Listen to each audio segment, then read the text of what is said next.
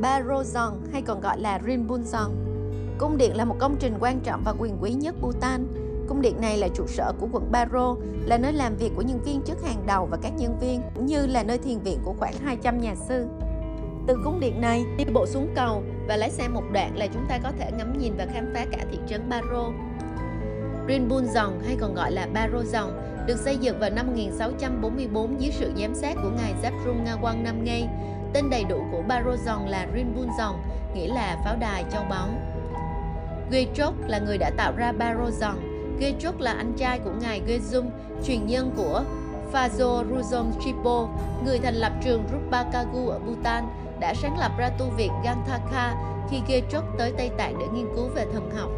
Khi đến Tây Tạng, Gechok bị cộng đồng tăng lữ ở đây coi thường và bị anh trai từ mặt vì bị coi là kẻ ăn xin rách rưới. Gechok chuyển tới Humrekha, một nơi lấy tên từ vị thần bảo hộ của Baro, Humrewapo. Ngài đã xây dựng một tòa tháp cao 5 tầng mà về sau chính là Barozon.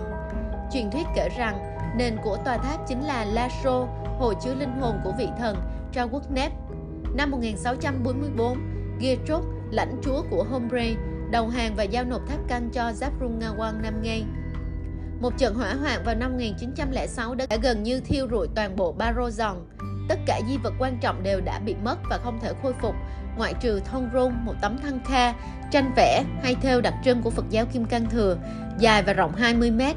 Thăng kha này được trưng bày hàng năm trong lễ hội Baro Jesu, thăng ca vẽ về đức Tiên Hoa Sinh Guru Rinpoche.